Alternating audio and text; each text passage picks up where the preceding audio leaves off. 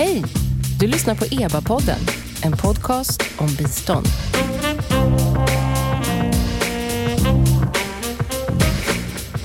Välkomna till EBA-podden. Jag heter Noomi Östlund och den här podcasten ges som vanligt ut av Expertgruppen för biståndsanalys, EBA.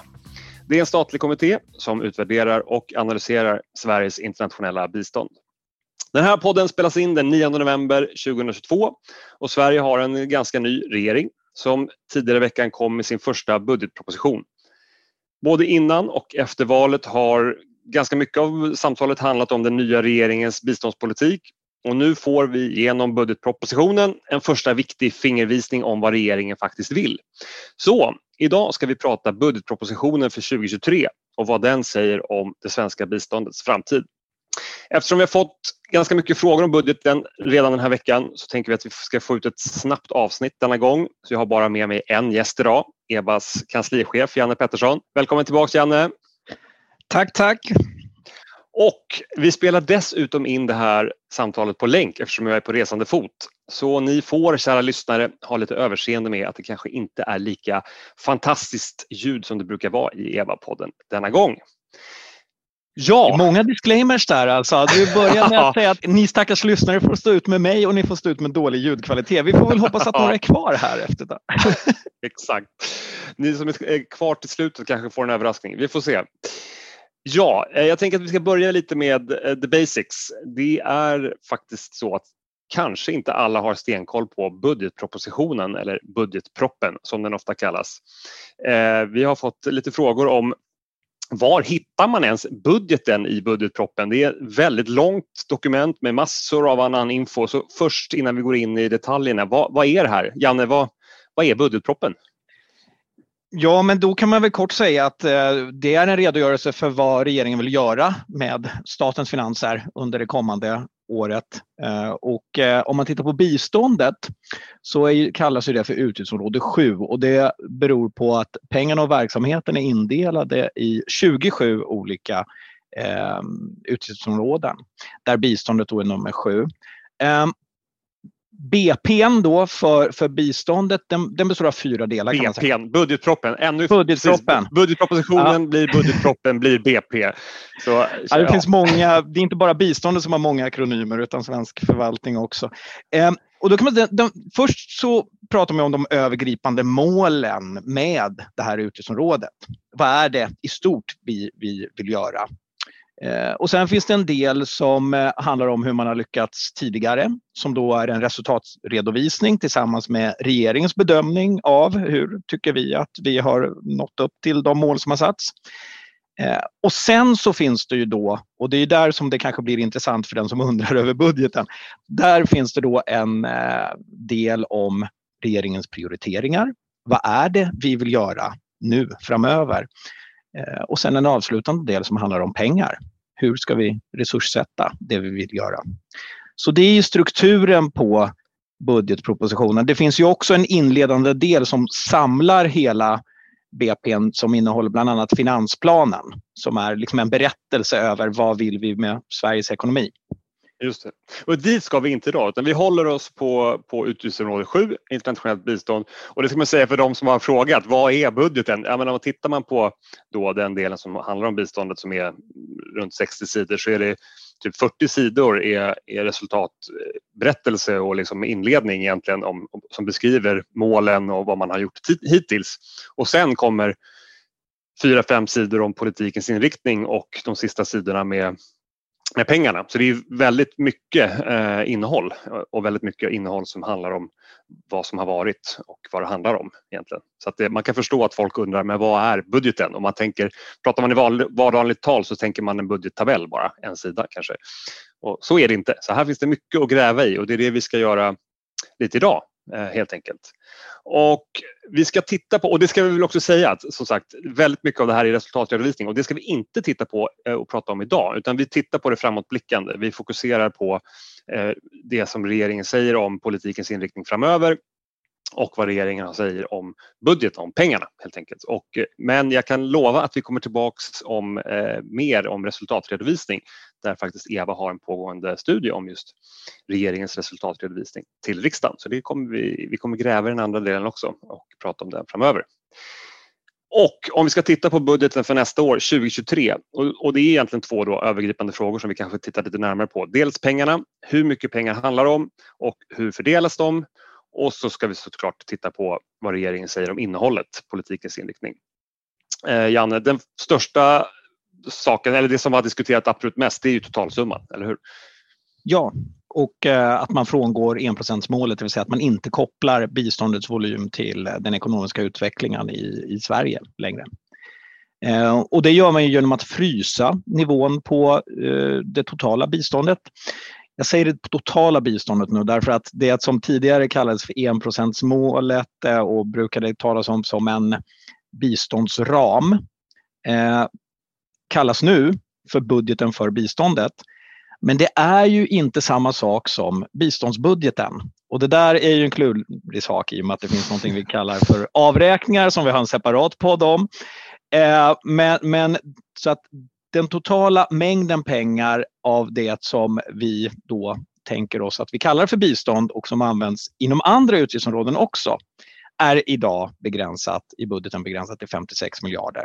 Och så säger man att det ska vara det tre år framöver.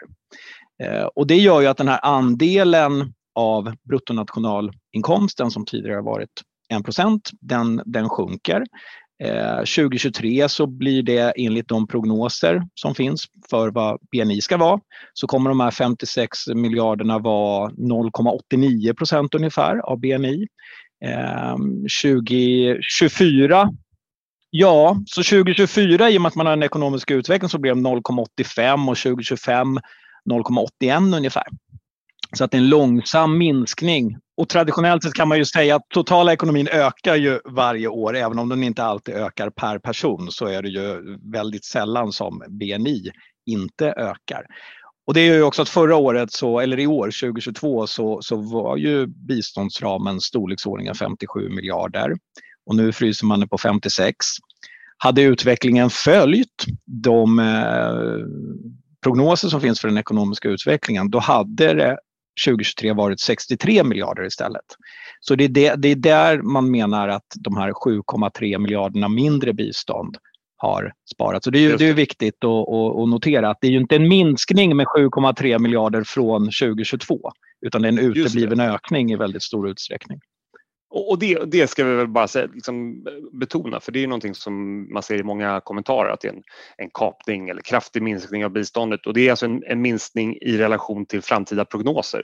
Så det är inte så att det är en mindre summa än förra året utan det är i princip samma summa som förra året och den är fryst framöver. Men förväntar sig man sig att svenska ekonomin ska växa så blir det inte den ökningen av biståndet som man hade eh, räknat in helt enkelt.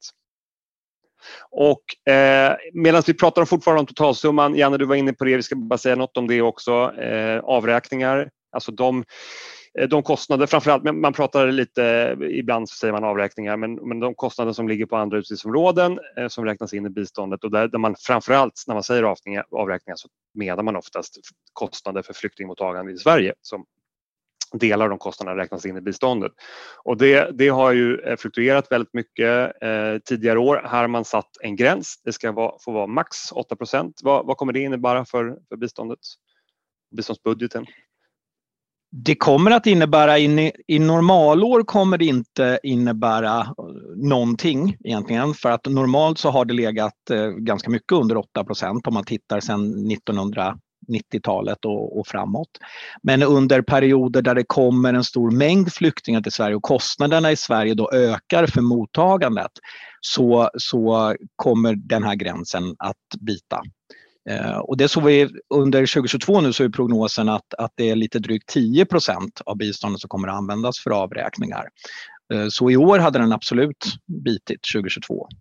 Eh, men prognosen, eller i budgetpropositionen för nästa år, då ligger det på storleksordningen 7,2 procent tror jag eller något sånt. Eh, så då räknar man inte med att, eh, att den ska så att säga slå i taket.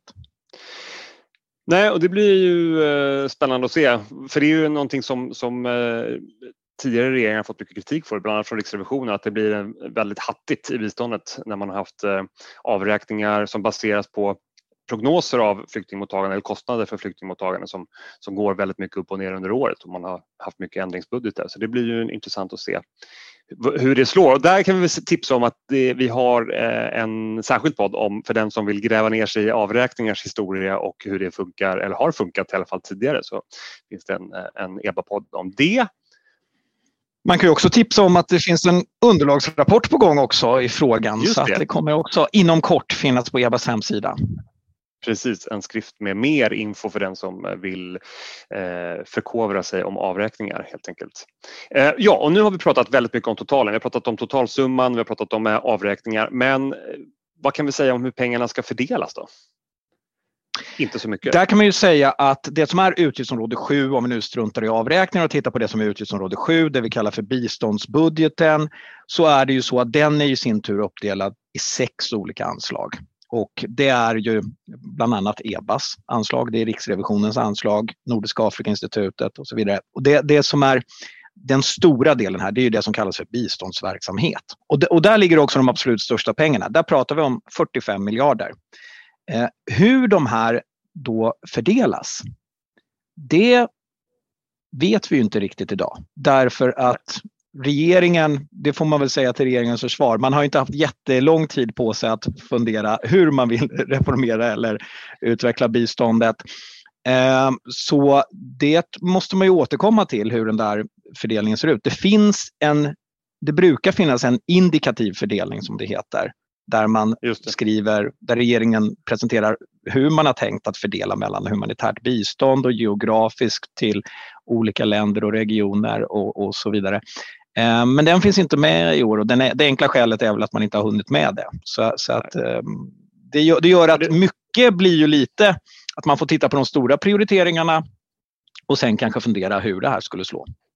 Ja, ja alltså egentligen kan man inte säga så mycket om mer än att så här ser totalsumman ut och vart pengarna ska gå kommer regeringen återkomma till i detalj helt enkelt. Och det, det, kan vi också prata mer om sen. Det är, jag menar, biståndet styrs ju Eh, genom regleringsbrev till myndigheterna och specifika strategier och det är där man ser hur pengarna fördelas och vad som ska faktiskt uppnås i mer i detalj. Så eh, den här budgeten säger egentligen inte så mycket om vad pengarna, hur pengarna ska fördelas inom biståndet. Det som man kan se är ju däremot myndigheternas förvaltningsanslag för de, de finns ju med som, som eh, specificerade tabeller i, i budgeten och där ser vi ju lite förändringar mot tidigare år. Vi ser minskningar i förvaltningsanslaget, det vill säga de kostnader som myndigheterna har eller de medel som myndigheterna har för sin egen verksamhet. Och där ser vi minskningar. Ja, det gör vi och totalt sett så handlar det om 180 miljoner kronor som man drar in i förvaltningsanslag och eh, det är väl också svårt att säga någonting om hur det kommer att slå. Eh, och det du sa inledningsvis att vi skulle inte prata så mycket om finansplanen utan vi skulle prata om det här som var utgiftsområde 7. Men i finansplanen står faktiskt ett par saker som inte står i den här utgiftsområde 7-delen. Och det är att man ska öka andelen multibibistånd. Det står där och det hittar jag faktiskt inte i, i biståndsdelen, vilket är intressant. Sen står det en annan sak som också handlar om finansiering och det är att man ska utreda skatteavdrag för företag som ger gåvor till internationellt utvecklingsbistånd. Så det är två saker som står där som inte står i biståndet som är intressant. Spännande. Men eh, kontentan är egentligen från den finansiella delen att, att vi vet ganska lite så här långt. Så det, det, det finns mycket kvar att, eh, att eh, prata om framöver när vi får se mer från regeringen om, om hur de här pengarna ska fördelas och men vi kan också, vi kan ju försöka i alla fall börja se vad, som, vad regeringen har skrivit om politikens inriktning för där har man ju skrivit någonting om vad, vad man vill uppnå. Man har inte satt summor och, och, kronor på det, men, eller kronor och ören, men man har sagt någonting om vad, vad man vill uppnå. Så där kan vi börja med att titta på. Det är liksom den andra delen av, av, av budgetens framåtblickande del. Och, men innan vi pratar om det ska vi bara påminna om att EVA är en statlig kommitté och eh, jag och Janne som tjänstemän har ju inga åsikter om politikens inriktning. Så vårt perspektiv här är ju att läsa budgetproppen för att analysera vad den kan betyda för biståndet framöver utan att lägga någon värdering i det. Så eh, Janne, vad, vad är det vi ser här? Politikens inriktning, de avsnittet i, i budgetproppen som handlar om det. Vad, vad, vad ser vi för något för stora drag? Ja, det finns ju ett antal prioriterade områden och innan man går in på dem kan man väl säga att eh, om man då jämför med de politiska partiernas eh, tidigare motioner så, så, tycker jag att det går att eh, se att olika partier har fått eh, igenom lite olika prioriterade frågor eh, i det här. Eh, jag tycker det är tydligt att Kristdemokraterna, som vi nämnde, taket på avräkningar, det har, har man fått in och man har fått in ett ökat stöd till civilsamhället. Eh, Sverigedemokraterna utöver sin eh, önskade minskning av anslaget så har man fått igenom skrivningar vad gäller migration. Eh, Moderaterna har också fått igenom en önskad minskning och eh, man har ganska stora skrivningar om, om handel och eh, tillväxt. Eh, och Liberalerna har, eh, skulle jag säga, fått in genom lite starkare skrivningar inom demokratiområdet. Så att det ser ut som att det är en ganska, vad ska vi säga, eh, det framstår ju som en ganska välförhandlad budget där inget parti liksom står ut. Det. Det, det, det, är mitt allmänna intryck av, av, när man tittar på prioriteringarna. Men om man går in på dem då, ja. så är ju de eh, 12 till antalet som de listas. Och då tänker jag att man kan, för att se på hur de har förändrats eller hur de står ut, så kan man ju jämföra med förra årets budgetproposition. Och då kan vi börja med att... Och det, precis, för då var det förra regeringens, så att vi jämför med varandra helt enkelt. Och där kan, där kan, vi redan nu säga innan vi går in på liksom detaljerna att det, det är ju ganska kortfattat eh, den här delen eh, för, att, för, att, beskriva en inriktning för, för ett stort utgiftsområde. Och det, det är inte onormalt utan det, det, är det. Det här är de stora penseldragen så det är, det är inga detaljer utan det är eh, korta stycken om, om de mest prioriterade områdena helt enkelt. Så att, eh, vi kan redan nu säga att vi kommer inte komma med några jättedetaljerade eh, liksom, någon jättedetaljerad information om vad som kommer hända. Så är det ju. Nej, vilken spoiler! Och det har vi redan sagt ah. att vi vet inte vad som kommer att, att hända. Och det som då blir den stora förändringen och det är ju intressant och det säger ju någonting om det här politikområdet. Det som kanske blir de stora förändringarna, det är det vi kommer se senare när man hamrar ut vad man egentligen vill göra mer i detalj. Ehm, men ska vi gå igenom de här områdena? Och det, som ja, det, tycker jag. det tycker jag. Det, ja. det börjar med ett, ett stycke om omvärld och prioriteringar för utvecklingssamarbetet eh, där man beskriver lite liksom, kontexten och vad man i stort vill uppnå. Det, det nämns mycket av det vi redan har pratat om med, med den totala budgeten, med eh, avräkningar Eh, lite intressant och någonting som vi kommer komma, återkomma till det är att man säger att en reformagenda för biståndet ska tas fram med fokus på långsiktighet, transparens och, och effektivitet. Vad, vad tror vi om det? Det är väldigt svårt att veta vad det, vad det är. Så man, man signalerar ju en, en, en, önskan om att man ska eh, göra något eh, eh, mer transparent och mer effektivt och att man ska få mer kvalitet i biståndet. Och så motiverar, i finansplanen så motiverar man ju också de här 7,3 miljarderna mindre. De kallas ju för en effektivare biståndspolitik. Så, så, så det känns ju som att man, man har man, delvis uppnått målet redan helt enkelt. Man, det. där tillhör ju de saker som kommer att få förtydligas framöver. Vad det är man egentligen menar med det och hur det skiljer sig från tidigare års politik. En sak som inte skiljer sig jättemycket, men det är man fortsätter att säga att man ska också se över styrningen av, eh, av biståndet och av, av Sida. Förenkla, förtydliga, effektivisera styrningen och uppföljningen av biståndet utifrån ett antal rapporter som har kommit de senaste åren från Statskontoret och eh, ESV och från ett antal granskningar från Riksrevisionen. Eh, men det är, det är någonting som har skrivits tidigare så det är ingenting nytt egentligen utan det är det... Nej, absolut. Man hänvisar till samma, samma rapporter som man gjorde förra året så att det, det känns som, eh, inte som en förändring. Precis, de specifika områdena. Eh, och då börjar regeringen med Ukraina som det, det, det viktigaste området helt enkelt. Det gör det man. Och, också. Ja, och, och, och det, det har en egen titel här och det är inte konstigt att den inte fanns med förra budgetproppen. Men man återkommer också de övriga prioriterade områdena väldigt mycket till Ukraina.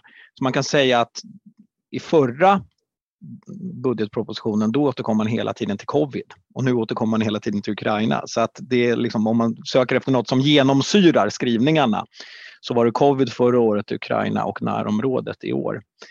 Ehm, men där har man en egen eh, prioriterat område där man, där man skriver hur, hur viktigt eh, det är med svenska biståndet till Ukraina och också i, i närområdet. Um, sen går man ju över vi... till Ja. Jag tänkte där kan vi tipsa om att, att EBA tillsammans med våra systerkommittéer, för den som lyssnar på podden live här, eller när den är färsk, så, så är det ett spännande seminarium om Ukraina och eh, både bistånd och migrationsfrågor eh, med kopplat till Ukraina-kriget eh, eh, nu i slutet av november 2022. Så det ska ni inte missa eh, helt enkelt. Och man kan väl också konstatera att ja, det här är ett prioriterat område och det kommer vara eh, viktigt för svenskt bistånd, internationellt bistånd under många år framöver oavsett hur kriget utvecklar sig i närtid. Här. Eh, område två, handel och ekonomisk utveckling, eh, är det, det andra liksom prioriterade området som lyfts fram här i, i budgetpropositionen. Ja, och där kan man ju säga att det som står ut då jämfört med tidigare skrivningar, för tidigare fanns ju handel med som en del i inkluderande ekonomisk utveckling. Eh, och då hade man ju ganska stort fokus på hållbar handel och utvecklingsländernas deltagande i handelssystemet. Eh, man pratar också om ansvarsfullt företagande. Det finns med även i den här korta texten.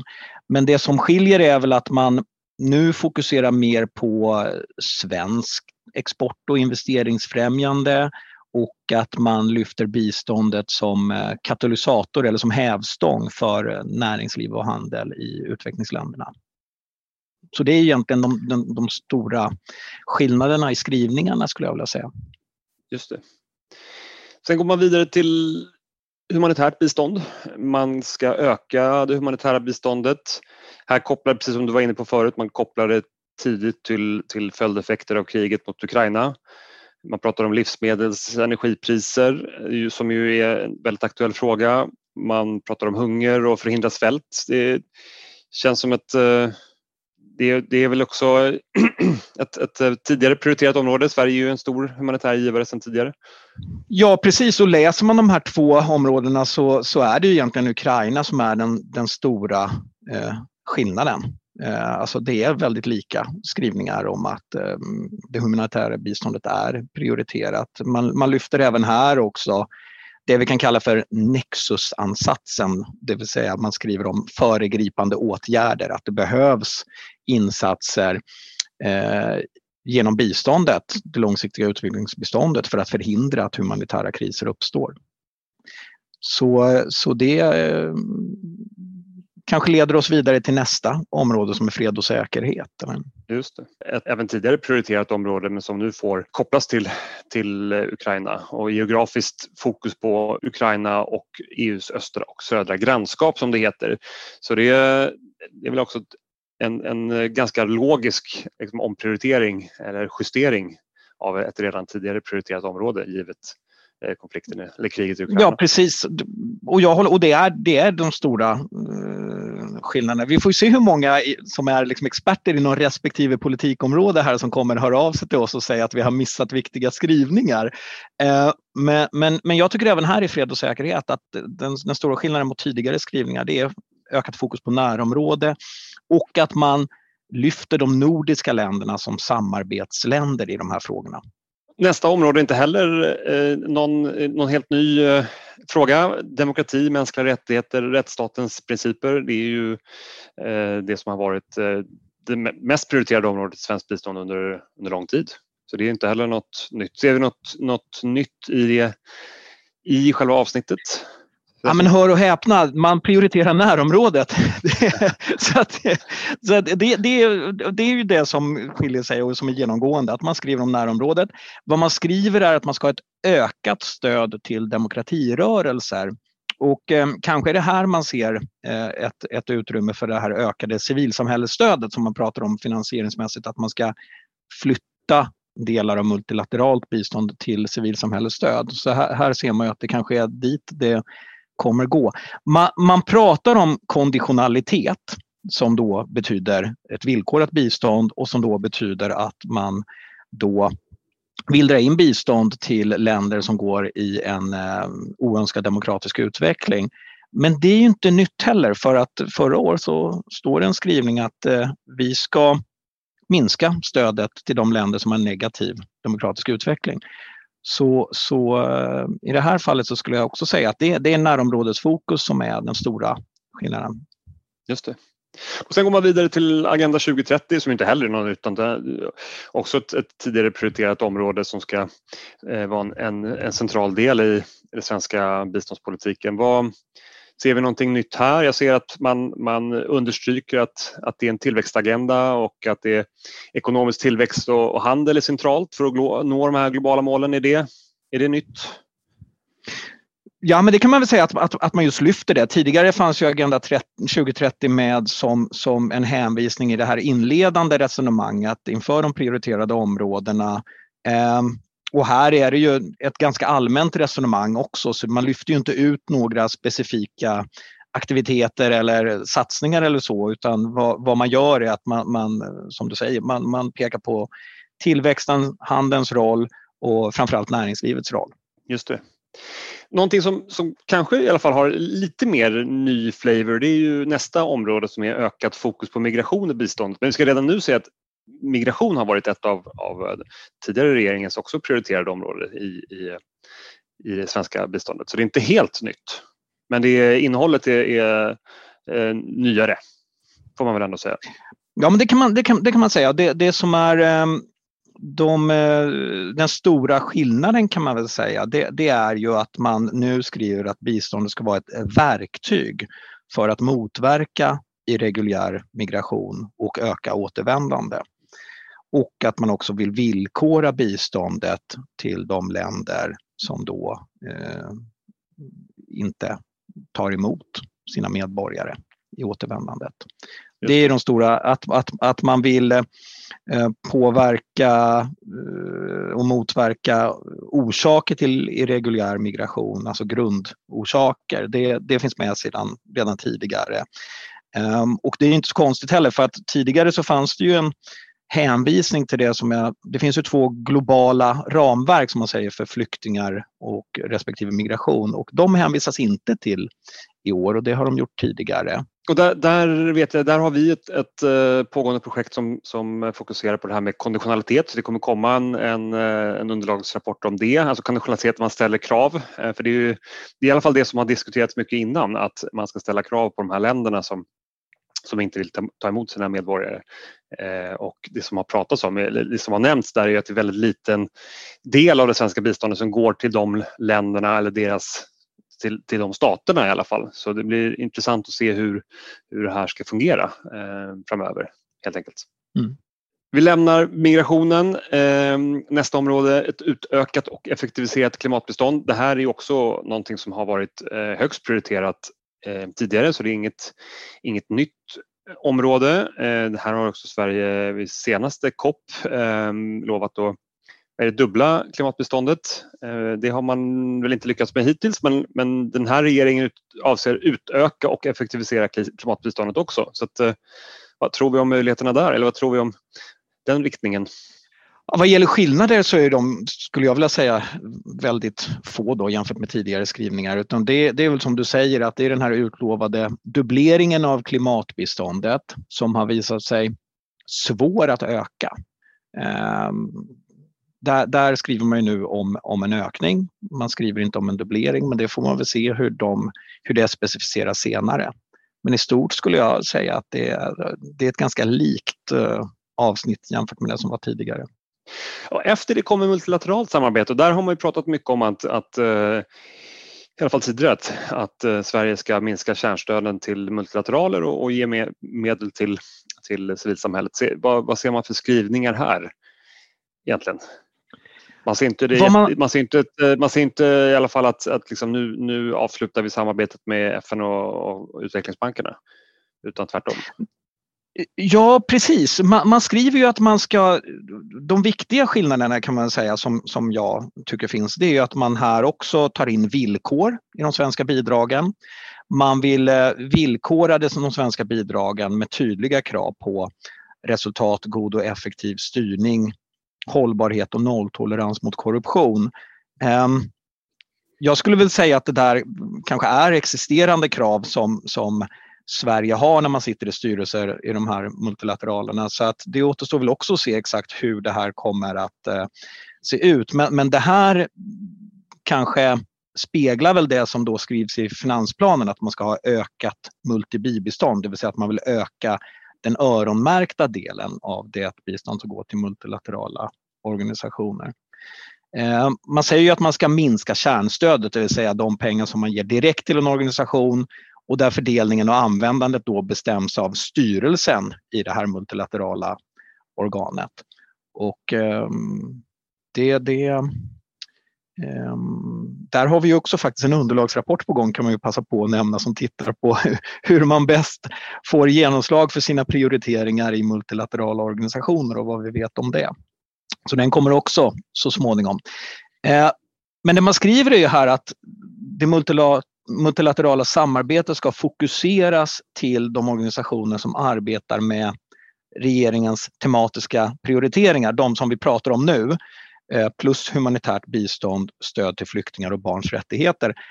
Och om man tittar i budgetpropositionen så innehåller den i resultatdelen en redovisning av hur det multilaterala stödet har fördelats. Man tittar på de 15 största organisationerna. Ehm, om man tittar där så är det över 90 procent av det multilaterala kärnstödet som finns med till de här 15. Och eh, som jag ser det så är det ju inget av de, här stöden som, som inte ingår i de tematiska prioriteringarna. Så att det, det ska bli intressant att se hur det här kommer specificeras eh, och om det är något annat än, än en minskning. Det. Ehm, så det ska bli intressant att se. Det ska bli intressant att se börja bli ett tema här i samtalet. Men vi pratar, vi har tre, tre områden kvar, vi ska inte missa dem. Vi har, eh, vi har jämställdhet, kvinnors och flickors rättigheter och möjligheter som ett prioriterat område också. Eh, de som jobbar inom biståndet känner säkert igen sig igen. Det här är ju, återigen eh, ett område som har varit svensk fokus under längre tid. Ja, och, och, och, och, även här skulle jag vilja säga att här väver man ju in det som är sexuell och reproduktiv hälsa då och tidigare så stod det i ett specifikt hälsokapitel skilt från jämställdhet och så vidare. Men, men, skrivningarna är väldigt lika tycker jag så att man kan inte här spåra någon, någon omläggning i någonting egentligen.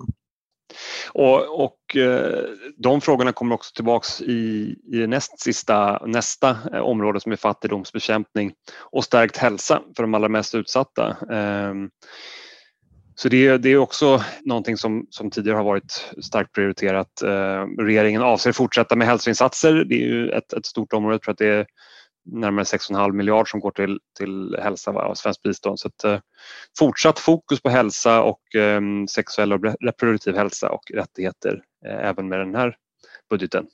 Ja, och sen om man går till det sista området så är det någonting som man inte har lyft specifikt tidigare och det är ju EU-biståndet och där man mer tittar på EU som en, som en kanal. Um, och där um, skriver man ju att man, man kommer använda ordförandeskapet för att eh, stärka EUs roll som global aktör, som man säger det. In, in, inom det här. Eh, så det innehåller ju inget eh, specifikt i termer av satsningar. Ja, det ska man säga när det gäller EUs bistånd bara för den som lyssnar in att, att um, det är ett litet specialområde för där är biståndsdelen uh, går, det är en andel av Sveriges medlemsavgift till EU som helt enkelt går till EUs bistånd.